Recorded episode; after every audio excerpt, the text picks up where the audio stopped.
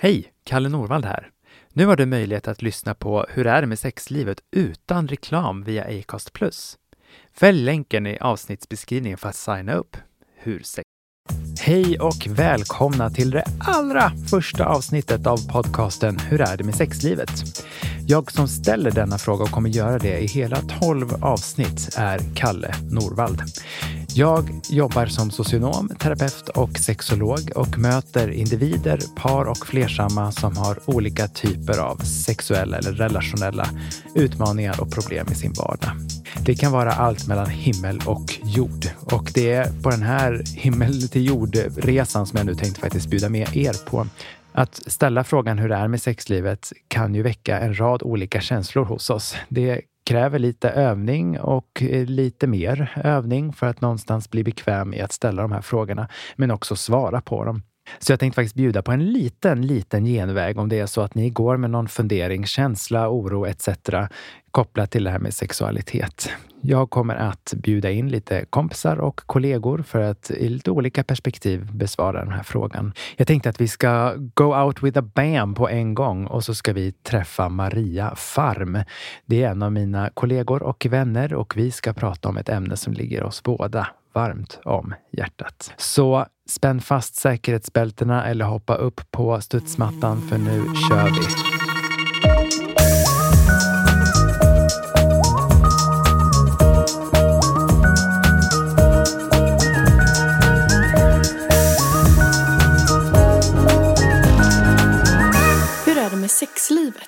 Med Kalle Norvald?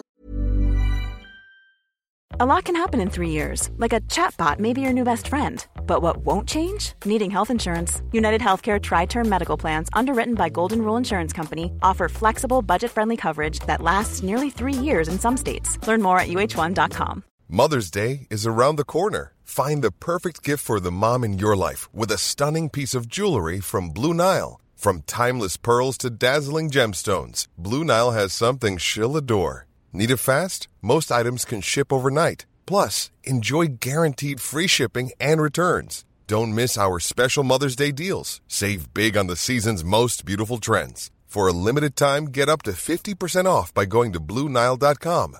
That's BlueNile.com. Mom deserves the best, and there's no better place to shop for Mother's Day than Whole Foods Market. They're your destination for unbeatable savings, from premium gifts to show-stopping flowers and irresistible desserts. Start by saving 33% with Prime on all body care and candles. Then get a 15-stem bunch of tulips for just $9.99 each with Prime. Round out Mom's menu with festive rosé, irresistible berry chantilly cake, and more special treats. Come celebrate Mother's Day at Whole Foods Market. Maria Farm. Ja, Hej! hej Kalle. Vi känner ju varandra. Ja, vi gör ju det. Vi har ju börjat jobba med varandra. Det är så himla kul. Det är verkligen kul. Vi lärde känna varandra när vi var i P1 och sände Kropp och själ. Det och nu stämmer. kommer jag inte ihåg vad vi pratade om. Inte du heller ser på ögonen, vad skönt. och inte bara jag. Jo, men var det, det var relationer och Jonathan Unge var med Precis. om... Vi pratade om själsfrände, va? Ja, jag tror att det var så här liksom idealet på något sätt eh, kontra kanske vad många upplever med Tinder och Ja. lite så. Men det är lite skrämmande att vi inte kommer ihåg mer än så Det här här. är ett Kalle. ålderstecken eller bara att vi jobbar för mycket? Kan vi inte säga att vi har så mycket i våra intressanta Ja, huvuden? Det kör vi på. Ja. Eh, men vårt nya projekt är att vi båda två är nu så kallade experter i Sveriges Televisions Gift vid första ögonkastet. ja, Så nu har ju du och jag verkligen fått jobba. fått ihop det. Ja, det får vi ju se när säsongen fortskrider. Men något har vi fått ihop i alla Ja, fall. just det. Jag tänkte att du och jag har fått ihop Ja, det har vi ju. På tal om parrelationer. Så har vi blivit ett par. Ja, precis. Tänk vilken skräll. Ja, det vore en skräll. Det du. vore en skräll. Ja. En, en, en bög och en gift heterokvinna. Ja, det vore ju kul. Gud, det blir en helt annat tv-program, men det är en programidé. Ja, det är också en programidé. Eh, Precis. Ja. Att, att eh, matcha det och få det att funka. Liksom. Ja, alltså Mm. inget är väl omöjligt. Hoppet är det sista som den människan. Gud, man märker att det faktiskt är fredag, men också Ja. din födelsedag. Ja! Grattis på födelsedagen. Tack snälla. Så roligt att vara här. kanske återkommer till det, men vi ska prata om jämställdhet. Det är Det låter någonting som förenar både dig och mig. Mm. Vi gillar att prata om det, Mm. både i parsamtal och i parmiddagar, höll jag på att säga. men att det är ett ämne som ligger oss varmt i hjärtat. Just det. Du har också precis. skrivit en bok på detta. Han är så bra på att ta egen tid. Mm. Hur kom du på den titeln? Ja, men det är klientcitat alltså. Mm. Jag har hört det många gånger i samtalsrummet från kvinnliga klienter och även i privata relationer, ska jag säga, alltså eh, väninnerelationer. Att i liksom antingen kanske ganska beundrande ordalag, alltså så här, hur får han till det? Han är så bra på att ta egen tid. Mm. Eh, eller i lite arga ord, alltså "Åh, han är så bra på att ta egen tid och Mm. jag får ingen ungefär. Så att eh, den kom ganska lätt. Annars tycker jag titlar är rätt svåra. Men jag tyckte att den var liksom sådär lite på kornet. Och också speglar det där som jag försökt skriva om. Att se hur strukturerna påverkar oss. Och hur Ja. liksom det sociala livet, alltså det livet som våra, terape- våra klienter kliver ut i efter de har suttit i terapirummet med oss. Många terapeuter också. Ja, Du dessutom. höll på att säga terapeuter. Jag tänker att Ja, det är många du av oss som också brottas med det. Ja, Vad skulle Freud säga om detta? Ja, vad, det var spännande att jag sa så. Eller hur? Ja, verkligen. Men jag tänker att det också hör lite ihop med att man tänker sig att vi terapeuter alltid lever som vi lär. Just det. Och det tänker jag att det Nej, men gör vi inte Nej, alltid. men vi är ju också i strukturen av samhället. Och, och det är väl liksom det där jag också har försökt belysa med boken. hur eh, För att koppla tillbaka till titeln, alltså hur lätt är det för kvinnor i en viss typ av relation? Och, och jag har ju skrivit främst om heterosexuella relationer, ska jag Mm. säga också. Att ta egen tid, vad händer när hon försöker göra det kontra när han gör det? Mm. Så att jag försöker få till den där individen i strukturen. Liksom. Precis. Mm. Hur har det gått? Ja, jag vet inte, får nog läsa det. Nej, ja, men jag har jag, är, läst jag boken nöjd. två gånger till och med. Jag är nöjd, jag tycker det har blivit bra. Ja. och har fått mycket fin feedback både från läsare och media och sådär. Just att, att det, det är något där som många ändå har saknat. Mm. Eh, att få ihop de där perspektiven. Så att det inte bara blir upp till individen att säga nej, sätta gränser, eh, stresshantera själv. Precis. Utan vi måste prata om organisationen, om samhället, om könsrollerna, Mm, om mm. de sociala kategorierna som vi alla befinner oss i. Det är så lätt att man hamnar i symptomlindring bara. Alltså så här, ja, Verkligen. men som du säger, vi jobbar bara med stresshantering. Ja, men ni kanske behöver göra någon lite större grej. Och, det, och vi möter alla på ett sätt olika verkligheter. Du gör det som gay, som man. Mm. Jag gör det som kvinna, eh, som levandes i en heterosexuell relation och så vidare. Och ålder och etnicitet. Det finns ju så många verkligheter som påverkar oss. Mm. Eller att, att vi påverkar varandra och tolkar varandra och ser på varandra på olika sätt. Behandlar varandra olika. Men det är väl det som man inom akademin kallar för intersektionalitet. Precis. Just hur många olika typer av strukturer påverkar oss som individer. Ja, Och vi inte alltid kanske kan påverka strukturerna, men vi kan ta ansvar för oss själva någonstans. Men det är klart att vi beter oss utifrån vad vi lär oss. gud ja. Verkligen. Mm. Ja. Var hamnar du nu? Ja, jag började, jag började tänka på en knäpp grej jag sa igår när jag var på Svenska psykiatrikongressen och, och pratade om boken då och lite just att få till ett genusperspektiv i behandlingar då som jag tänkte kunde vara intressant för den publiken. Och så plötsligt hör jag mig själv säga då när mot slutet att de ska få med sig något lite konkret tips att man kan ställa som fråga till sina klienter eller patienter som de ofta säger då. Hur har du lärt dig att vara man eller kvinna? Och vad händer om du bryter mot de här reglerna? Och det, är så här. och det är ju en ganska svår fråga. Det är ju inget som de flesta bara kan pop, så här svara på. Det är väl något som kan Nej, löpa inte om man i alla genom... fall har mött den reflektionen innan. Nej men precis, Nej. eller hur? Om vi bara ställer den till en klient som... Eh, Ja. va? Eh, sådär. Det kan ju vara kanske som ett tema genom en hel kontakt som Verkligen. vi återkommer till. Och så hör jag mig själv plötsligt beskriva hur... För jag tänkte säga, hur lätt skulle jag ha svar på den frågan? Och så Mm. får jag en bild av mig själv. Jag sitter som, vad jag nu är, 12 år eller något, med en gammal klassisk VHS-spelare hemma hos pappa. Och om och om igen så tittar jag på en dokumentär om Marilyn Monroe. Ja. Och det är Catherine Deneuve, den här väldigt tjusiga franska skådespelerskan som har den här dokumentären då. Och båda är ju väldigt klassiskt kvinnliga, stiliga. Så. Och, och hon pratar mycket om hur Marilyn Monroe för sig och rör sig, hur hon lyfter ansiktet mot ljuset när hon fotograferar. Så jag var helt uppslukad av den där. Och liksom, Apropå hur man lär sig att vara kvinna. Så den där kom för mig igår och så bara berättade jag den där för psykiatrikerna. Det Ja, det var bra. lite intressant. Ja, Self-disclosure. ja. Exakt. Det var en sån där grej man tänkte kring kvinnlighet då, för mig i alla fall. Ja. Men det är också det som är så fint. Alltså jag tänker också, om jag ska också jobba lite med self-disclosure. Mm. Alltså mig själv i min manlighet. Och tänka sig att den också kan förändras Mm. över tid. Och att det inte behöver vara liksom skrivet i sten hur man ska vara som man. Men verkligen inte.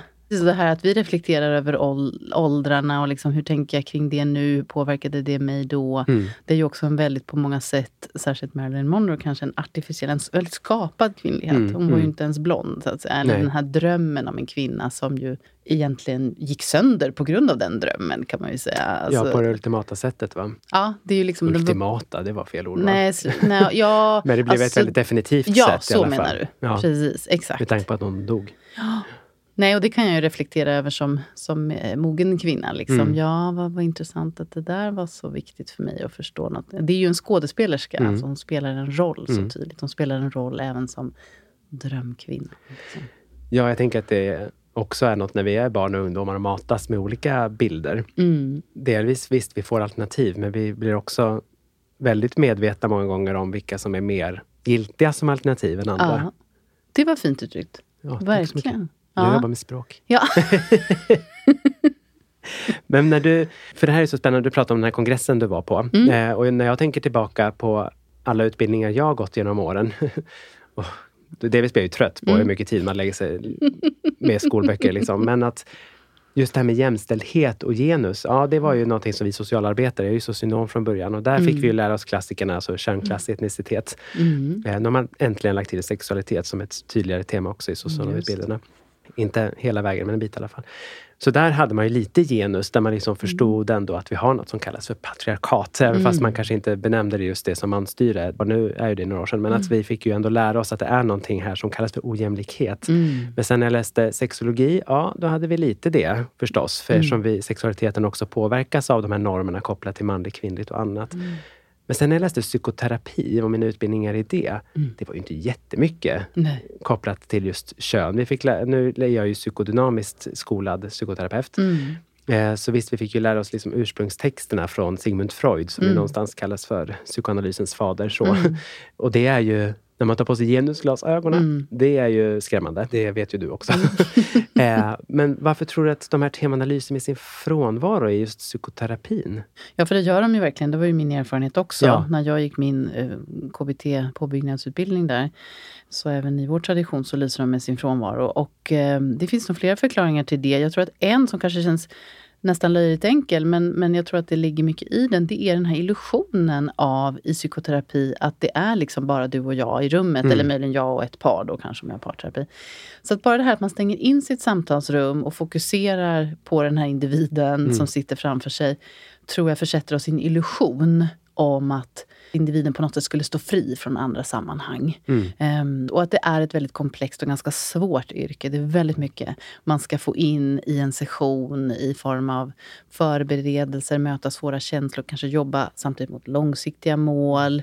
När passar det att ta upp vissa teman? När blir det för svårt? Eh, och så vidare och så vidare. Och jobba med eh, klientens motstånd kanske ibland eller idealisering ibland. Alltså, det är så himla mycket. Så det, det tror jag också liksom på något sätt att det där ja, det blir så komplext och svårt. Det faller bort lite. Och man liksom söker förklaringar inom individen eller liksom inom familjen. Du pratar om Freud, det här Mm. liksom, tänka mamma, pappa och Mm. drifter. Och jag vet ju att modern psykodynamik eh, tänker bredare än så. Men, Verkligen. men, och inom KBT tittar mycket på inlärningshistoria och kognitioner och, Mm. och undvikanden till Mm. exempel. och sådär. Det är väldigt lätt att vi fastnar där. Liksom. Det är väl några förklaringar. Ja, om vi har terapeuter som lyssnar, att bjuda in samhället in i terapirummet också. Precis, precis. Och Mm. där tycker jag ju ofta att ni socionomer är väldigt duktiga ändå. Jag tycker det. Jag tänker att din, din bok är säkert en del av det. Men jag tänker att de senaste åren så pratar vi mer och mer om det här med jämlikhet och jämställdhet också i partnerrelationer. Annars Mm. har man ju gärna pratat om det på arbetslivet. Då blir det liksom snarare en distans, att man inte vill prata om hur det ser ut hemma, utan då vill man gärna prata om det där borta. Just det. Men att Mm. nu pratar vi ju gärna, eller gärna, jag ser i alla fall fler hos mig som vill prata om det. Mm. Eh, och hos många av mina kollegor, att man gärna vill prata om men hur kan vi försöka få också till det hemma? Mm. Och då. Mm. pratar vi gärna om hushållssysslor till exempel. Har du märkt någon sån förändring också hos dig? Jo, men jag kan märka det tycker jag i klientberättelser från ganska unga kvinnor är det ju primärt. Och, Mm. och, och sen kommer männen för att de märker att det blir ett problem så att men parrelationer. Men att de har höga förväntningar på en parrelation och på en Ja. manlig partner. Som de upplever då inte riktigt infrias alla Mm. gånger. Och besvikelsen och frustrationen att ja, ja, men han sa ju att han var feminist. Eller han kan ju det här på pappret, om man Mm, säger. mm. Och väldigt ofta om det finns barn i en relation, när barnen eller barnet har kommit, då händer väldigt mycket. Och det finns det ju studier på. Eh, Just det här Yes. med att man, har, man är ganska jämställda pre-barn. Ja, ja, ja. Och sen när barnet kommer så faller man ganska lätt i de här traditionerna.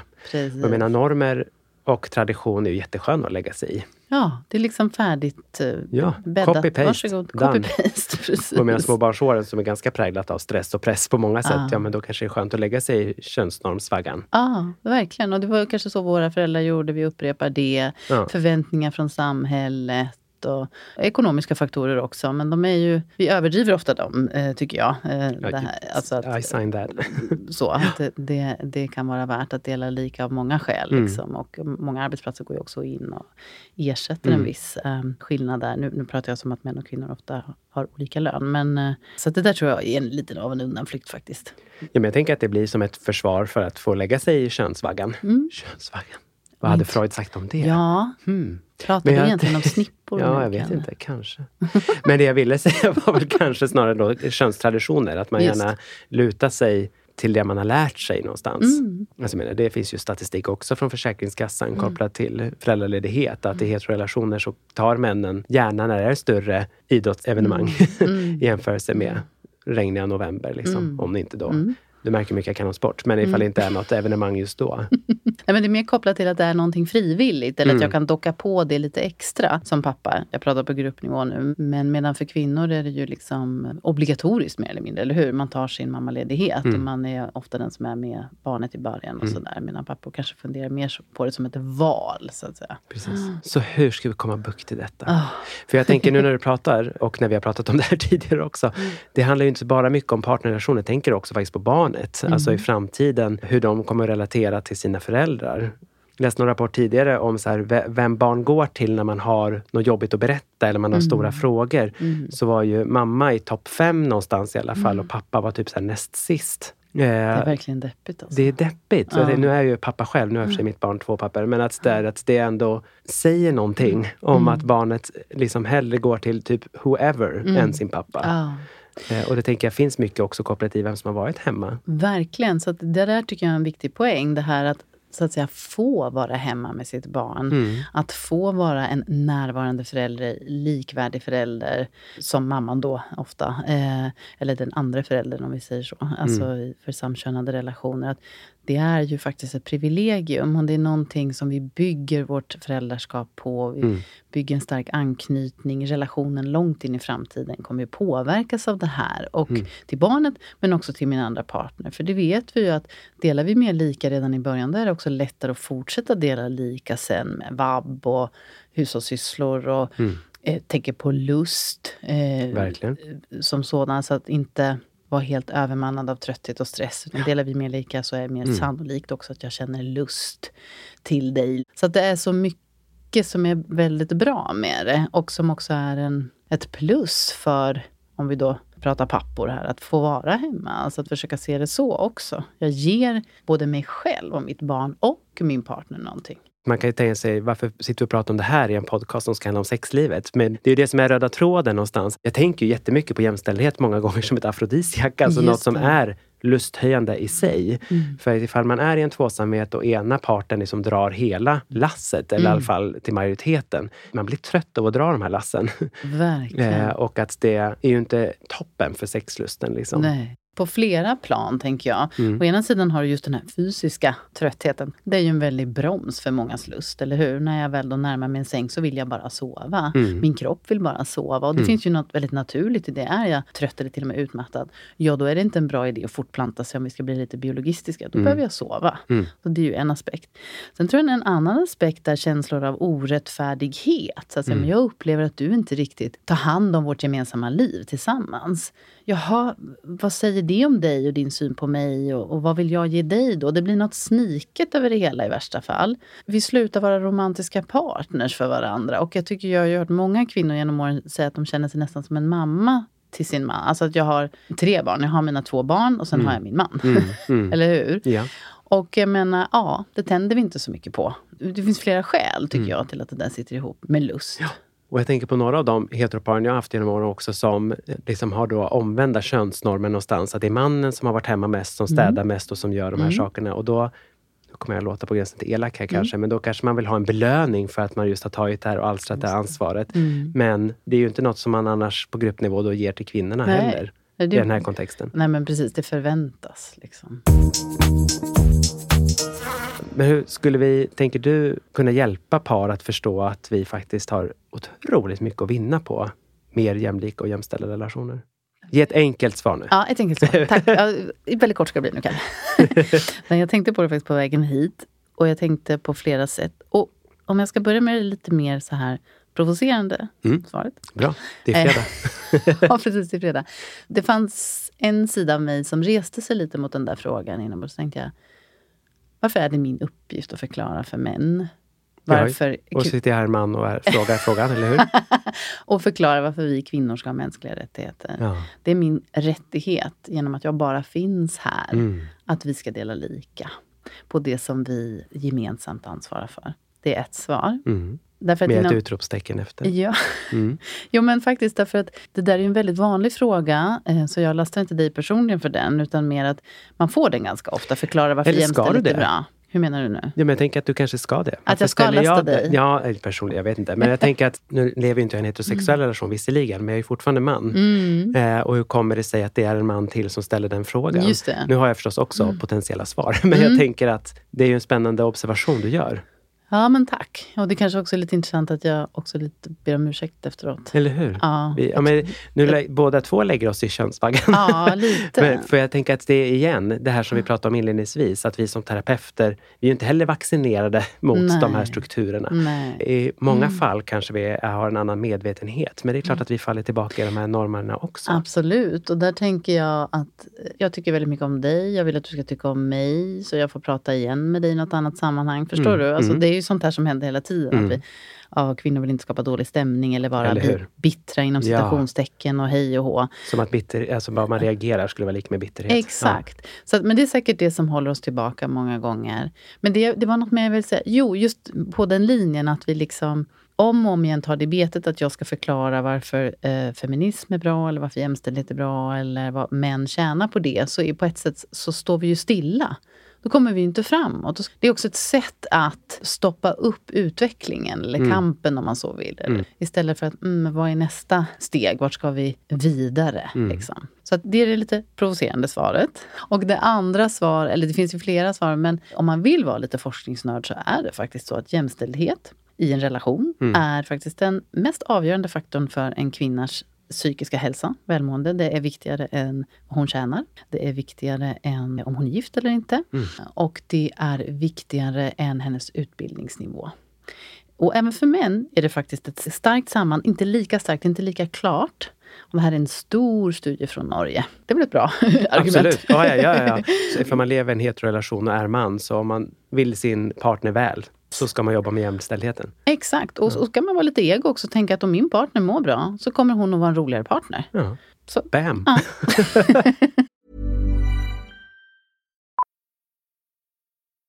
Millions of people have lost weight with personalized plans from Noom. Like Evan, who can't stand salads and still lost 50 pounds. Salads generally for most people are the easy button, right? For me, that wasn't an option. I never really was a salad guy. That's just not who I am. But Noom worked for me.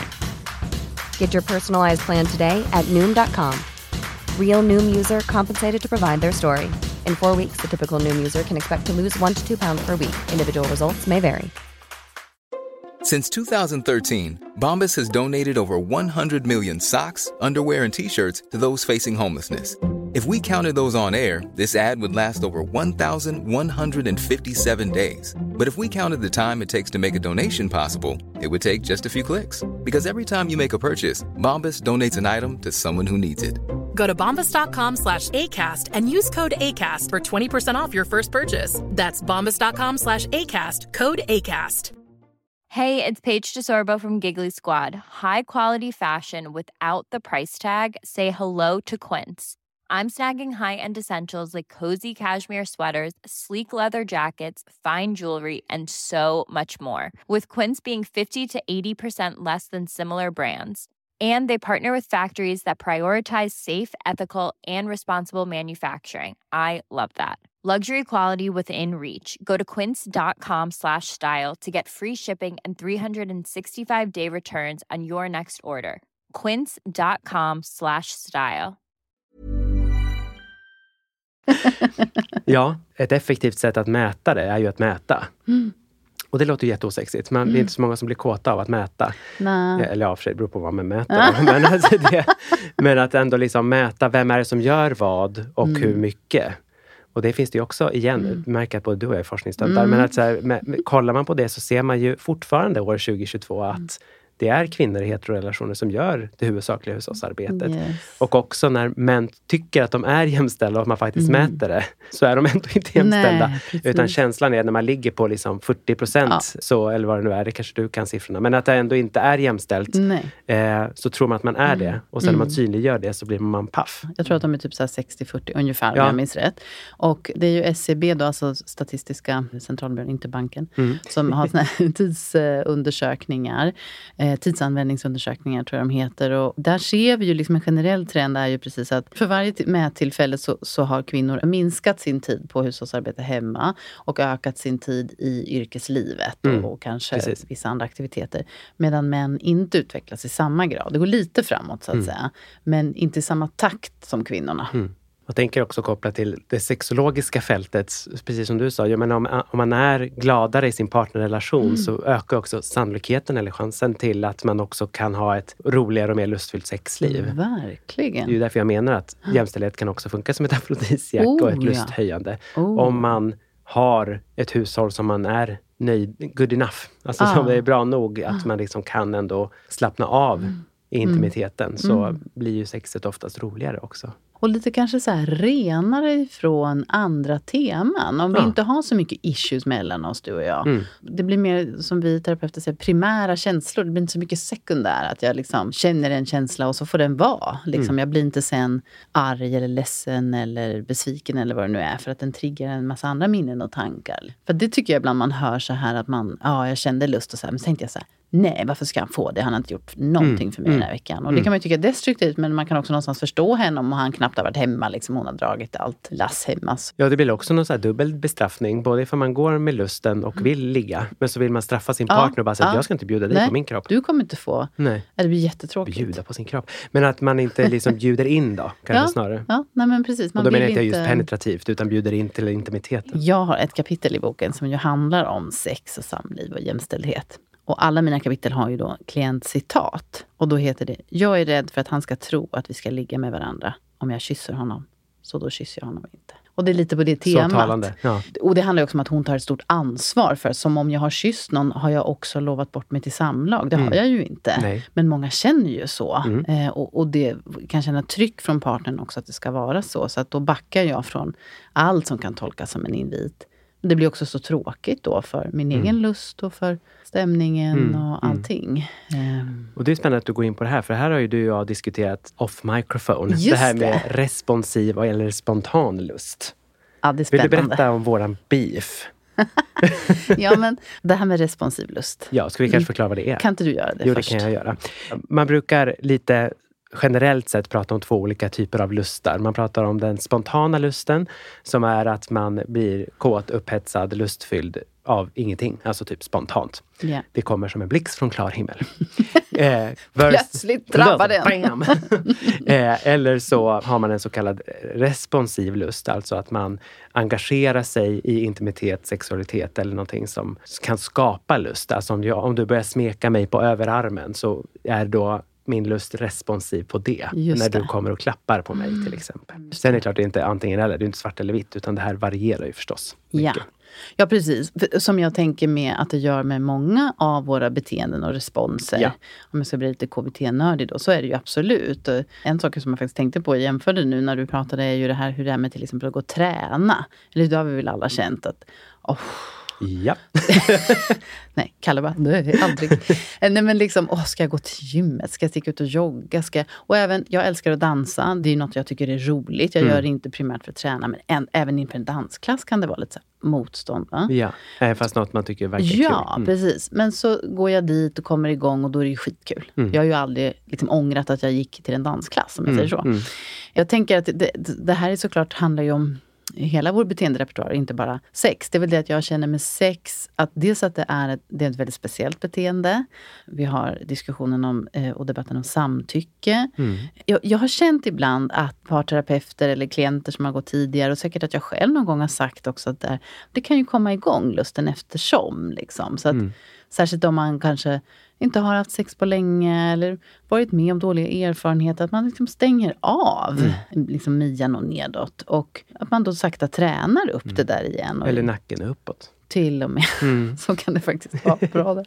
Det vill jag ju säga, att det, det är såklart att det, det kan vara en metod på ett sätt att komma in i det om det har varit väldigt avstängt. Mm. Det jag vänder mig mot är den här lite schablonartade föreställningen. Ja. Som, ja, men kvinnors lust är responsiv och eh, män... Männens är spontan. Ja, och Mm. så ser det ut och då får vi tänka på det och mötas i det. Och det är bara det att eh, jag tänker att kvinnors lust och liksom lägre upplevelse av lust eh, hänger ihop med, som ju kvinnor ofta rapporterar om, Mm. hänger ihop med väldigt mycket. Mm. Apropå vårt samtal om kontexten och Verkligen. samhället. Hänger ihop med att jag inte får lika lön för lika arbete. Att jag kanske har gjort mer hemma. Att jag är besviken.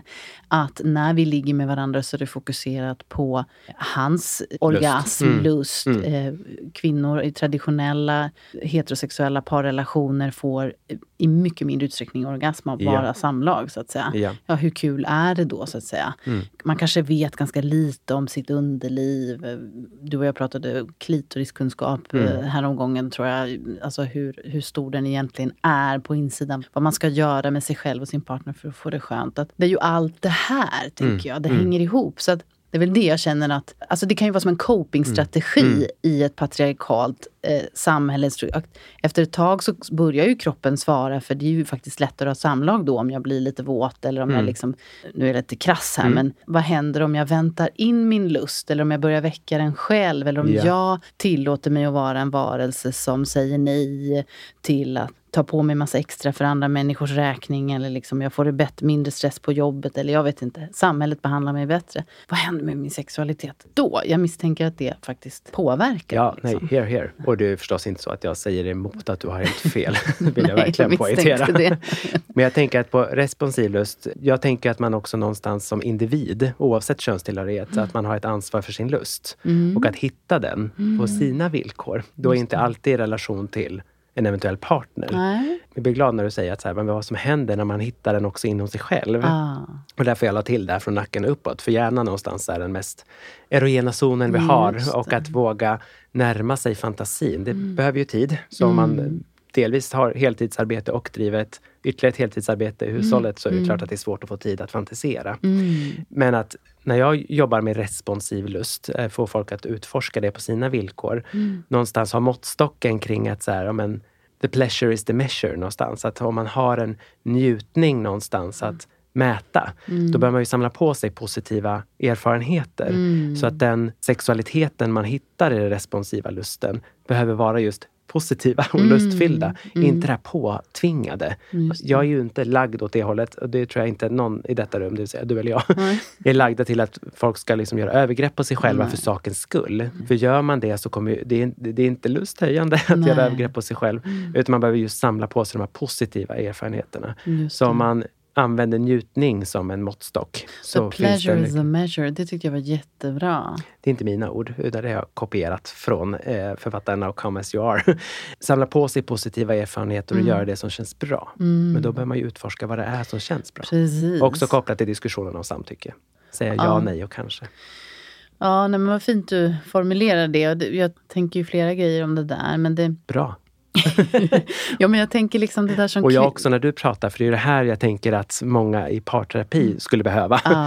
Eh, nu får du och jag gå i parterapi då. Mysigt. Eh, men att vi, det låter som att vi har haft värsta konflikten, det har vi ju inte. Nej, det tycker jag nog inte. Du ska ju överdrev för komikens skull. Eh, men att kunna vrida och vända på de här begreppen och också hitta vad har vi gemensamt och hur kan vi förenas i det, i det Mm. som är sexlivet. Just det. Jag tyckte det där var väldigt bra med alltså, att ta ansvar för sin egen lust Mm. och att göra plats för den och få utforska tillsammans eller på egen hand. Och där tror jag verkligen att kvinnor behöver stöttning i att våga det. Och, och där tycker jag, jag minns själv från min uppväxt, jag har hört många klientberättelser genom åren där man som tjej tyvärr ofta har fått förhålla sig till den manliga blicken på ett sätt som handlar om att bara låsa sig för att inte släppa in någon. Mm.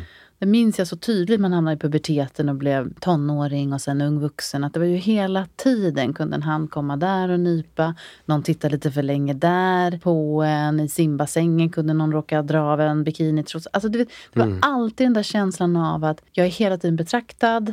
Men vara till för Eh, någon annan. Till för någon annan. Jag måste akta mig. Alltså Ja. Det handlade väldigt mycket om att killar, särskilt en viss typ av killar, när jag har citationstecken i luften här, måste man akta sig för. Så att då blir ju sexualiteten och ens kropp förknippad med någon slags hot eller triggervarning. Alltså så här, eh, för att utforska sin lust måste man ju våga stanna upp och vända sig mot den Mm. och, och, och inte skydda sig. Och det var ju det man väldigt mycket gjorde tycker jag hela Ja, tiden. jag att, och i det där försöka hitta någon man gillade och vågade liksom se om, ha, gillar han mig? Och vad händer om jag bjuder in lite här nu och då tycker Mm. han att jag är lätt på foten eller vill han ta initiativet? Det var så fruktansvärt mycket tankar kring allt sånt här. Mm. Så att, att landa i lust är ju att liksom släppa på garden också. Mm. Och ehm, nu får jag en jättekonstig association.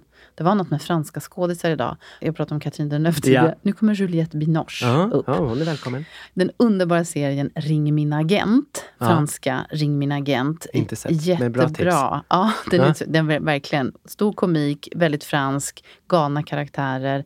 Är i Paris. De är filmagenter för kända skådisar. Mm. Och kända skådisar då spelar sig själva, så att säga. I varje avsnitt är det en ny känd skådis. Och ett avsnitt är det Juliette Binoche Mm. som ska presentera på Caesargalan i Frankrike, väldigt tjusig och uppklädd. Och det är ju en karaktär då i, i serien, en manlig mogul av något slag, en riktigt obehaglig typ som på något sätt ger mycket pengar till branschen. Om, ja, jag vet inte riktigt, men de är beroende av honom till något projekt i Mm. alla fall. Så lite underförstått att hon måste, inte ligga med honom, det tror jag inte är värsta Ja, men. Men hon ska liksom vara med honom och umgås Ja. med honom. Lite hålldam sådär. Det får hon stå ut med i två, tre dagar, liksom, Mm, tycker filmteamet ungefär. Och hon blir ju skitförbannad, alltså störd och pressad av det här och vet inte hur hon ska ta sig ur och försöker bara avgränsa honom. Och så, så är, håller de på, de hittar inte till entrén ut på scenen. Hon ska liksom hosta hela Caesargalan, alltså Frankrikes Oscar typ. Jättestressad, springer runt där i korridorerna och så dyker den här mannen plötsligt upp också. Och då så får hon liksom en så här, bara tänka utanför boxen. Hon tar kommandot. Hon liksom verkligen så här land, man ser hur hon landar i, hon blir som Ja. en Och jag ser det på dig också Ja, här, men det ja, ser man inte på Nej, tyvärr. men liksom så här, en puma. Hon Ja. bara, åh, där är du monsieur. Och så bara liksom puttar upp honom mot väggen och börjar så här mm, trycka upp sig mot honom och bara, åh, jag längtar tills vi kan ses här efter showen. Du kan Mm. komma till mitt rum, eller något sånt där säger hon. Mm. Och så börjar hon liksom slicka honom i ansiktet så här. Mm. Och han blir ju helt kastrerad, höll jag på att säga. Alltså, Mm. han, han klarar ju inte av det. Han, det var inte det där han ville ha. Nej. Eh, Så han blir bara, hej, okej, jag måste nog gå här. Alltså, så, det var en helt underbar scen och hon är så nöjd efteråt. Och sen hittar de vägen ut på scenen och så bara går hon ut och tar Mm, alla med storm. mm. Och jag tyckte det var så snyggt hur de, liksom, de vände alltihopa. Mm. Ja, från att maktdynamiken var den mer stereotypa. Ja, det där jag just pratade om, eh, liksom att man känner sig jagad eller man måste förhålla sig till någon som i värsta fall kan bli en förövare. Mm. Om jag inte på något sätt är tydlig här nu. Och hon, hon gjorde tvärtom. Hon vän- vände sig om, blev subjekt och sa liksom, men kom då lilla gubben. Och på ett sätt också förövare. Absolut. Det här är inte, jag rekommenderar ju inte att liksom Slicka inte på folk på det trycka sättet. upp män Nej. mot väggen och slicka dem i ansiktet.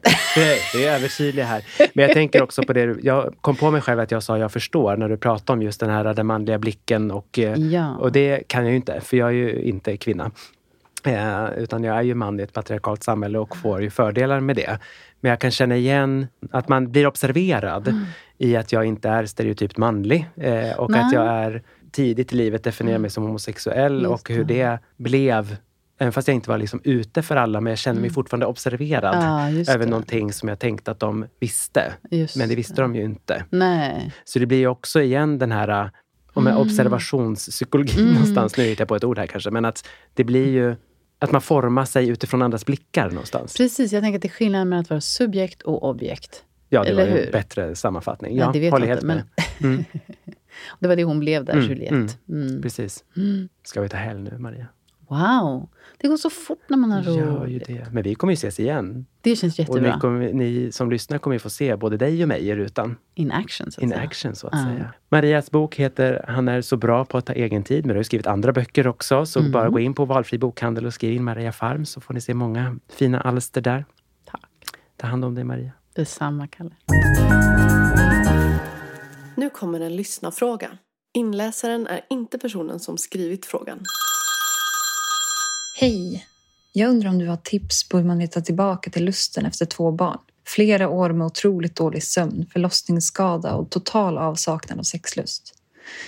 I mitt fall ligger behovet av sex längst ner bland behoven. Jag känner bara lust om jag är utvilad, utan för mycket stress eller annat. Så alltså känner jag numera aldrig lust. Min man är tvärtom. Han behöver sex för att må bra och jag behöver må bra för att ha sex. Vi har sex ibland, men jag har väldigt svårt att njuta av det. Har du några tips och råd att ge kring det här? Tack!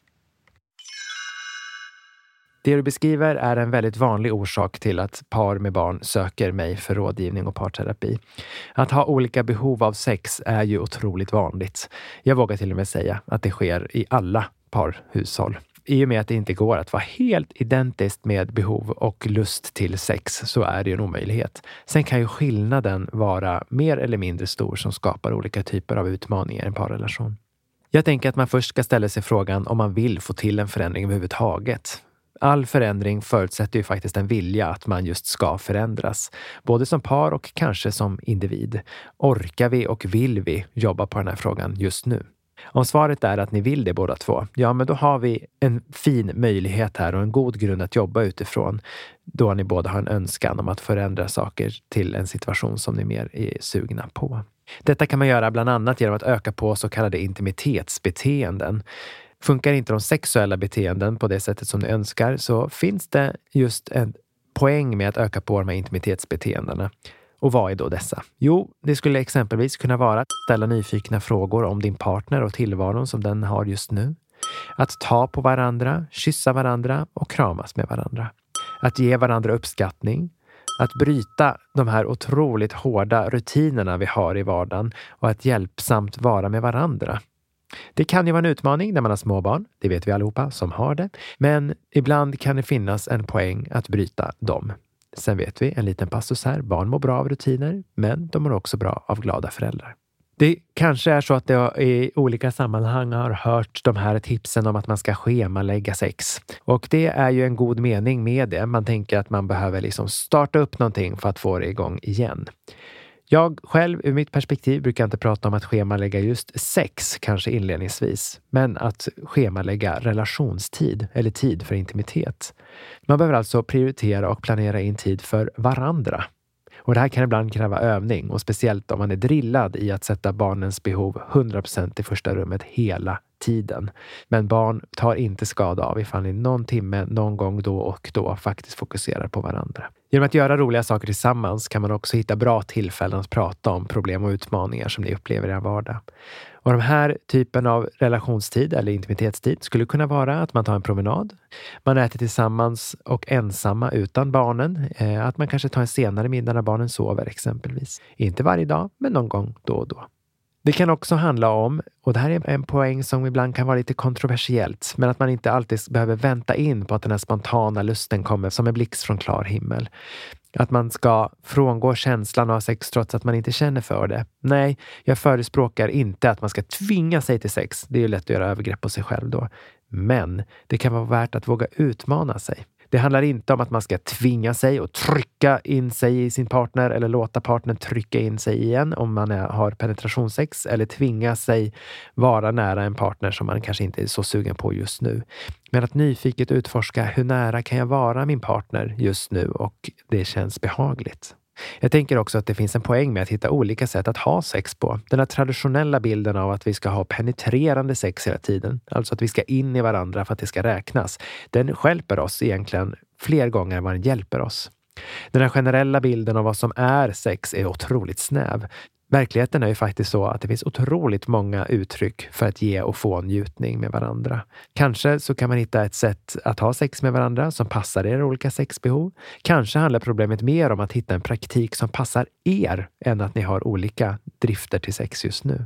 Att experimentera och hitta lekfullheten i sexualiteten. Det behöver inte vara så allvarligt alla gånger, men med respekten att det förstås kan vara det ifall det här är ett konfliktfyllt område. Vilket leder mig till sista punkten här, som också kanske är den svåraste för många människor. Att sätta ord på känslorna man har i den här situationen. Ibland är det liksom lättare att bara ligga än att prata om ligget. Men det finns en poäng att prata om de här temana när man inte just är i det. Alltså inte när man precis har haft ett misslyckat försök till sex eller man har just den här otroligt starka laddningen. Utan att ha det i ett så kallat nyktert tillstånd när känslorna inte är fullt ös i kroppen. Om det ändå känns svårt att få till ett bra samtal om det här så vill jag ge min varmaste rekommendation att söka upp en terapeut eller familjerådgivare för att reda ut problemet tillsammans med er om de här olika behoven. Många gånger är min erfarenhet i alla fall att det kanske inte just handlar om själva sexet alla gånger, utan om att just vill ha sin partner nära. Stort lycka till och glöm inte att ta hand om er.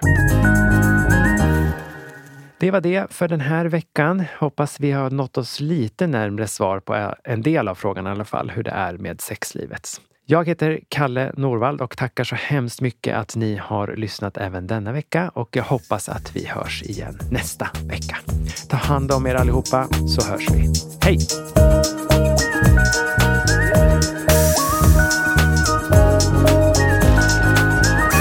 Podden produceras av Kalle Norvald och Nicky Yrla.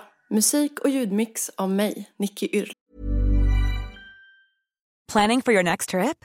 Elevate your travel style with Quince. Quince has all the jet setting essentials you'll want for your next getaway. Like European linen, premium luggage options, buttery soft Italian leather bags and so much more. And is all priced at 50 to 80% less than similar brands. Plus, Quince only works with factories that use safe and ethical manufacturing practices. Pack your bags with high-quality essentials you'll be wearing for vacations to come with Quince. Go to quince.com slash pack for free shipping and 365-day returns. Even when we're on a budget, we still deserve nice things. Quince is a place to scoop up stunning high-end goods for 50 to 80% less than similar brands. They have buttery soft cashmere sweaters starting at $50, luxurious Italian leather bags, and so much more. Plus, Quince only works with factories that use safe, ethical, and responsible manufacturing. Get the high-end goods you'll love without the high price tag with Quince. Go to quince.com/style for free shipping and 365-day returns. Imagine the softest sheets you've ever felt. Now imagine them getting even softer over time. That's what you'll feel with Bowl and Branch's organic cotton sheets. In a recent customer survey, 96% replied that Bowl and Branch sheets get softer with every wash. Start getting your best night's sleep in these sheets that get softer and softer for years to come. Try their sheets with a 30-night guarantee. Plus, get 15% off your first order at bowlandbranch.com. Code BUTTERY. Exclusions apply. See site for details.